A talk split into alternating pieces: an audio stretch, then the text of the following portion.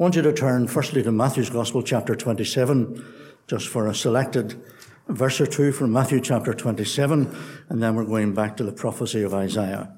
Matthew 27, and we're reading about the most momentous day in the history of the world until now. We'll start reading at verse 29 concerning the Lord Jesus. And when they had platted a crown of thorns, they put it upon his head, and a reed in his right hand. And they bowed the knee before him and mocked him, saying, Hail, King of the Jews! And they spit upon him, and took the reed and smote him on the head. And after that they had mocked him, they took the robe off from him, and put his own raiment on him, and led him away to crucify him. Verse 35 And they crucified him, and parted his garments, casting lots, that it might be fulfilled, which was spoken by the prophet. They parted my garments among them, and upon my vesture they did cast lots, and sitting down, they watched him there. And six hours later, at verse 50, Jesus, when he had cried again with a loud voice, yielded up the ghost. As a very brief synopsis of the most momentous occasion that this world has ever seen. Turn back now to Isaiah chapter 45. Isaiah chapter 45 and at verse 22, very well known words and words commonly used in a gospel meeting, but I don't want you to lose them just because of their familiarity. Verse 22, the man that we've read about who hung upon the cross is saying, Look unto me and be ye saved, all the ends of the earth, for I am God, and there is none else. We look to God to bless to us the reading of his word. The most momentous day this world has ever seen was the day the Son of God was taken by cruel hands, crucified upon a cross outside the wall of Jerusalem city. We read about it there, some of the things that they did. And if we compiled all that was written in the Gospels concerning those hours and those moments of the Savior upon the tree, we still wouldn't have a full explanation. Because while we can read what men did, they drove nails through his hands and through his feet. There came a time when a Roman soldier drove a spear into his side. But away above and beyond all that took place physically upon the cross, away beyond all that could be seen materially by the human eye, we have the words of Isaiah the prophet in another, another chapter from which we didn't read. But he says he was wounded for our transgressions. He was bruised for our iniquities. The chastisement of our peace was upon him, and with his stripes we are healed. And that wounding and that bruising and that chastisement and elsewhere where Isaiah says, the Lord hath laid upon him the iniquity of us all. Is a dimension to the cross that's beyond the human eye to see, beyond the human mind to comprehend, and beyond the human tongue to explain. There's just, just a depth and a something to it that is divine in character when God made to meet upon his Son the iniquity of us all. That's a way above and beyond the nails driven through his hands. That's a way above and beyond the crown of thorns upon his head. There was something in the death of the Savior upon the cross, in the shedding of his precious blood, that men cannot comprehend. But God understood it and God was satisfied. And when the Savior said it is finished, it truly was finished. That is, the work for salvation was done. The price for redemption was done. And so it is that we can present a Savior to you this evening. And what does He say? Look unto me, He says, and be you saved. I want you to think of the words of this man who was crucified outside Jerusalem 2,000 years ago.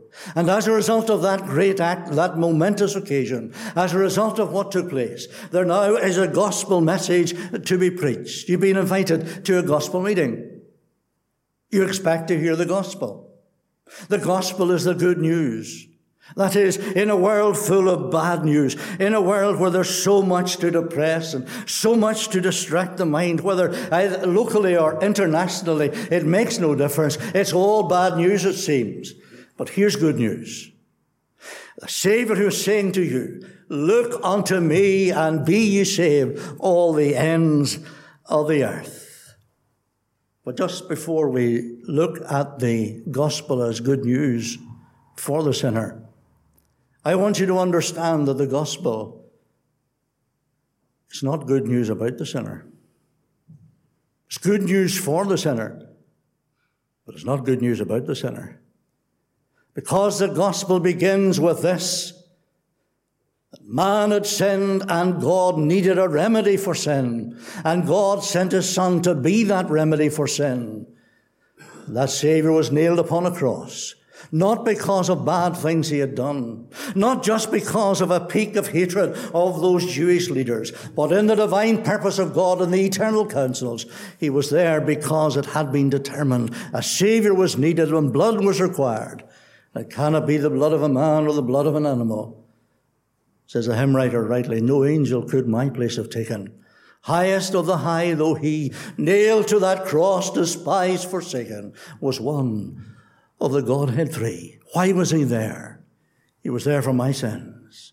And any person who ever gets saved, the, the experience of salvation begins with an understanding in some measure that they're a sinner and they're not ready for heaven. They're not ready to meet God. There's a righteous God who demands an answer for their sin. There's a conscience within that is troubling them about their sin. And I would love this afternoon that someone, just in the quietness of their own soul, would bow their head and now say, I'm that sinner. I have that trouble in my heart and conscience about my sin. Things that I have done, I cannot erase them from my memory. Things that I have done, I cannot expunge them from my conscience. More importantly, things that I have done, I cannot remove them from the register against my name in heaven. Unsaved friend, remember, there is a register of all your sins. For if they're not forgotten, or forgiven, sorry, if those sins are not forgiven, there come a day that my Bible speaks about in Revelation chapter 20. The dead unsaved will stand before the Savior who could have been their Savior, but then as their judge. Every man will be judged out of the things written in the books according to their works. There's a meticulous record in heaven of every sin, if you're not saved, a meticulous record of every sin in thought and word and deed that you have ever committed. The ones you've forgotten about. The ones you didn't know that you'd committed. As well as the ones that you know fine rightly you have committed and you'd love to be rid of them and you can't.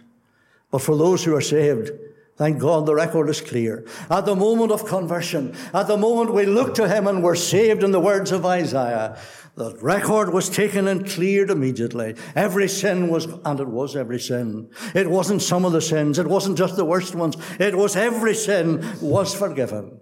And we were given a righteous standing before God.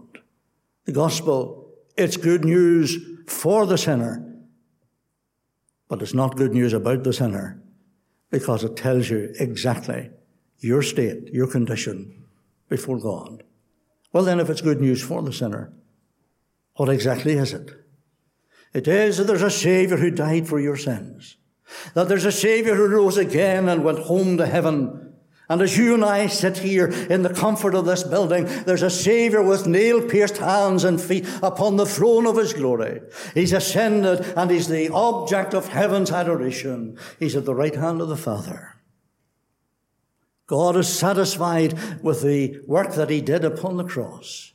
And as a result, He says, and on behalf of him, I direct you to his words when he says, Look unto me if there's a sinner who wants to be rid of their sin this afternoon. If there's one with a burden, would love to know I'll be ready for heaven and my sins will all be taken away.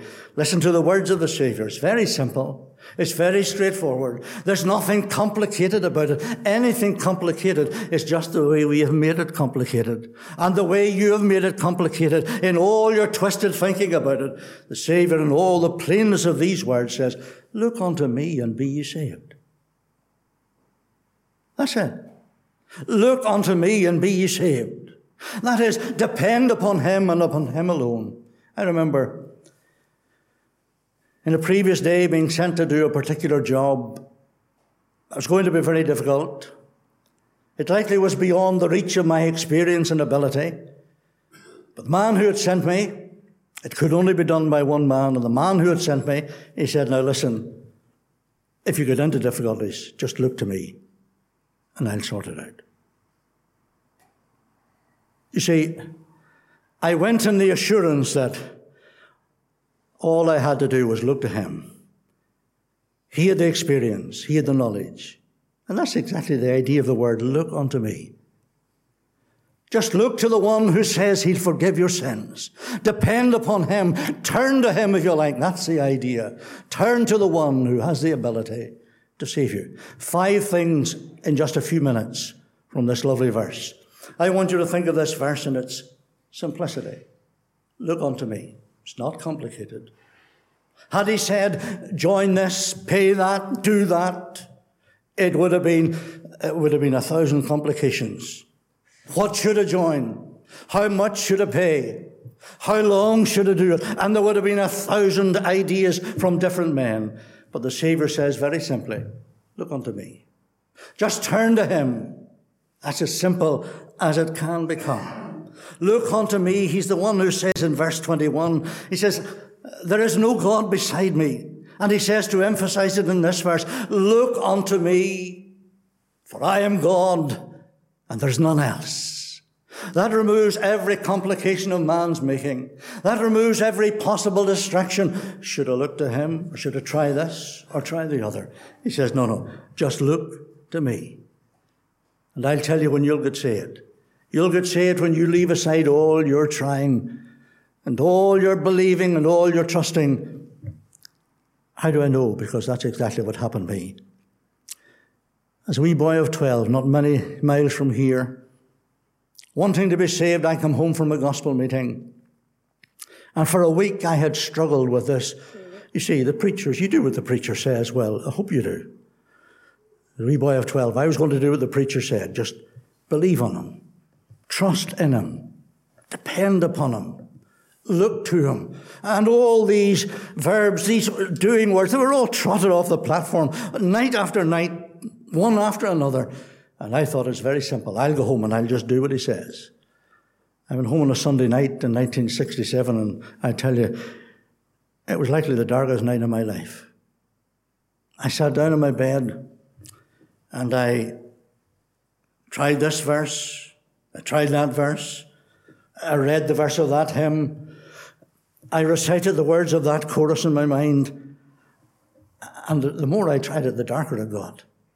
Until eventually I remember sitting as a wee boy would do, and I clenched my fist and I say, But I do believe. I wasn't saved. And I remember leaving the room and just about to go out, and I said to myself, Well, it worked for all those other people. It's not going to work for me. God's not going to save me. And I was just about, I had my hand up to switch off the light and go downstairs. Something came into my mind now. I'm not hearing voices. It was as real as saying goodbye to my wife about an hour ago. Something came into my head saying, go back and read it again. I went back to my Bible. The Bible ribbon was in Isaiah 53. I read down that passage and I said, what is God saying to me? God is saying, but he was wounded for our transgressions. He was bruised for our iniquities. The chastisement of our peace was upon him. With his stripes we are healed. And I remember saying, well, what exactly is God saying? In my mind, I could picture three crosses, we'd sung about it in Sunday school, standing side by side, a broken law aside, two for their own transgressions, the middle one for mine. With his stripes we are healed. And I realized then and then it was with his stripes that I was healed.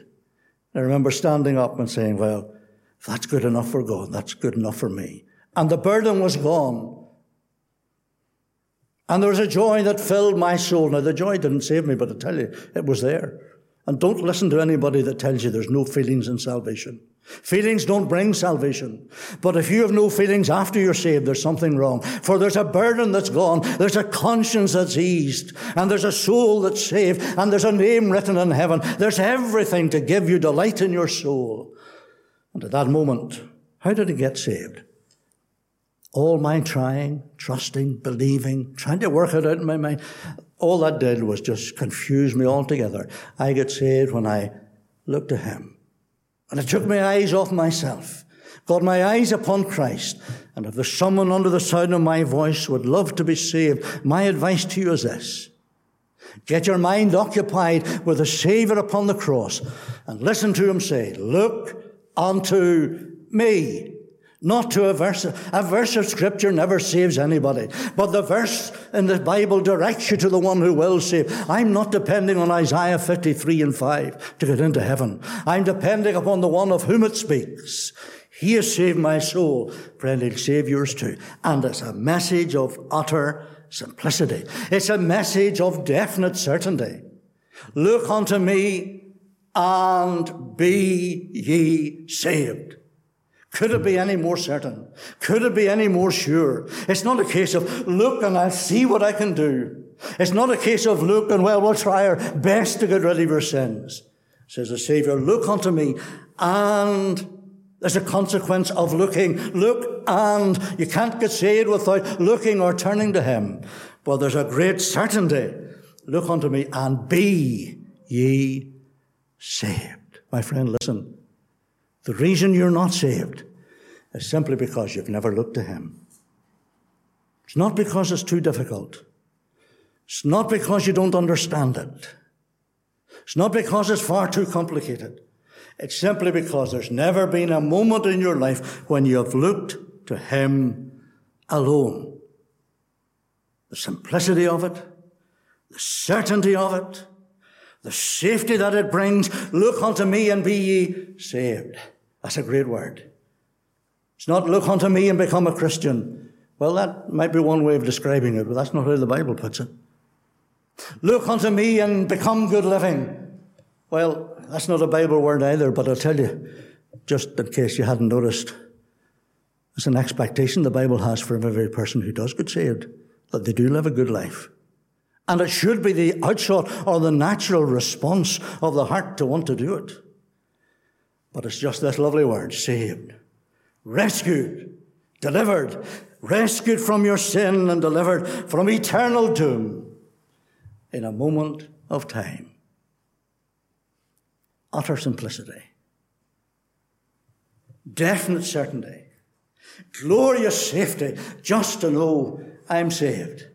There are folks in the audience here, some of them, maybe they've been saved longer than I've been a human being. Ask them, what's it mean to be saved? And they'll tell you, it's the best thing ever. I tell you, it is the best thing ever. There's nothing in life like knowing just this one word, it's mine, I'm saved. My sins have all been forgiven. My eternity is secure. And never be in a lost eternity. Tell me, is there anything even comes near it?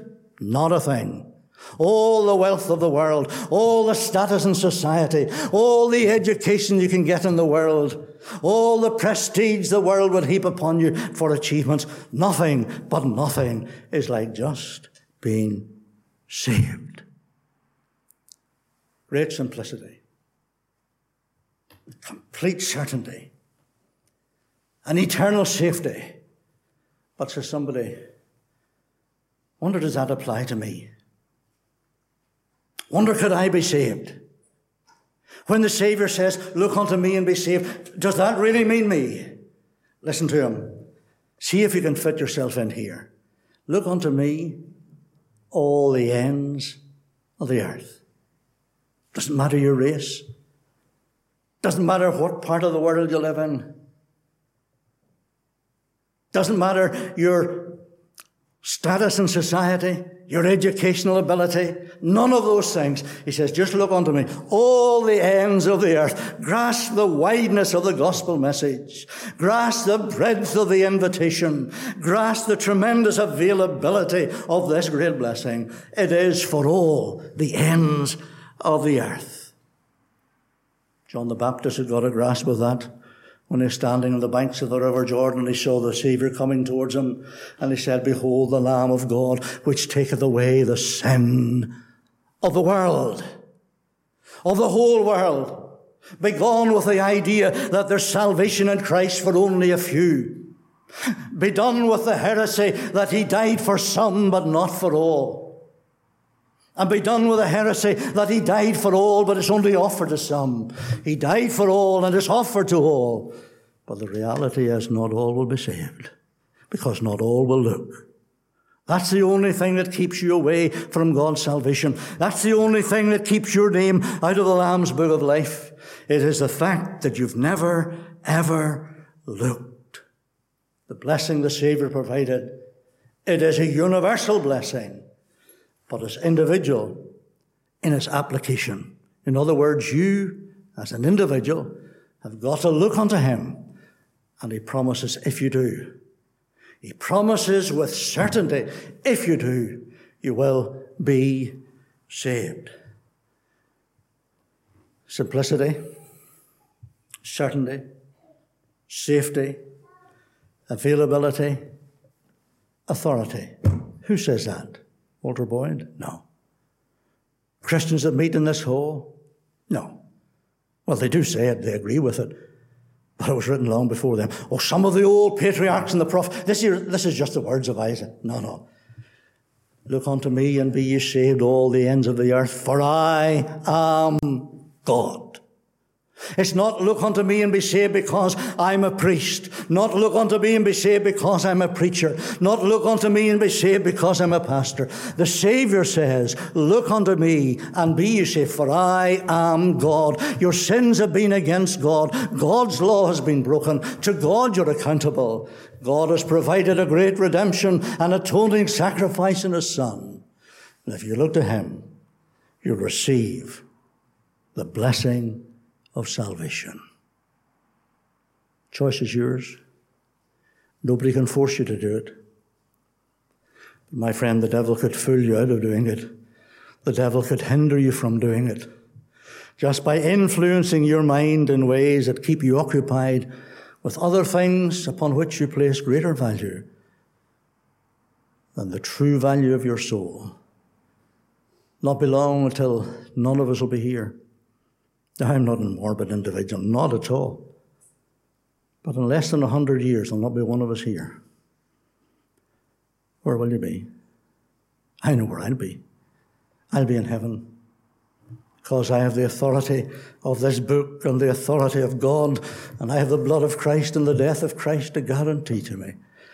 In the words of the apostle, absent from the body, present with the Lord. Tell me, is that worth it? Is that worth having?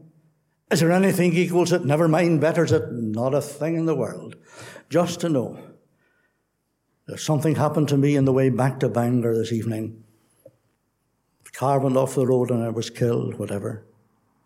Straight home to heaven. Into the presence of the Savior forever. If that happened to you, and you were then in a few hours just as you are now, where would you be? Heaven or hell?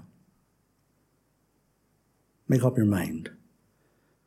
Look to the Savior, and in looking to Him, enjoy the great certainty, the greatest blessing a soul could ever have. That is simply in the word saved, delivered, rescued from eternal judgment. Let us pray. Our Father, we bow again in the worthy name of the Lord Jesus. Give thanks to Thee for this beautiful text from Scripture. Thank Thee for Thine inspired word. We can trust every word of it. We can trust the sentiments behind it. We can trust the Saviour of whom it speaks. We can trust the redemption upon which it's based. That Thy Son made Himself a sacrifice, an atoning sacrifice for the sins of the whole world and as a result, the message goes out to the whole world, to all the ends of the earth, that all they have to do is look unto Him. We pray that a soul will do this just now in the quietness of their own soul and heart. Just simply look away off to the Saviour, and in looking to Him in the words that we have sung, as they look, they will live. We pray for Thy blessing. Pray for honour to be brought to the Lord Jesus. Pray for glory to Thy name. And above all, we pray for blessing for a sinner this afternoon in the name of the Lord Jesus. Amen.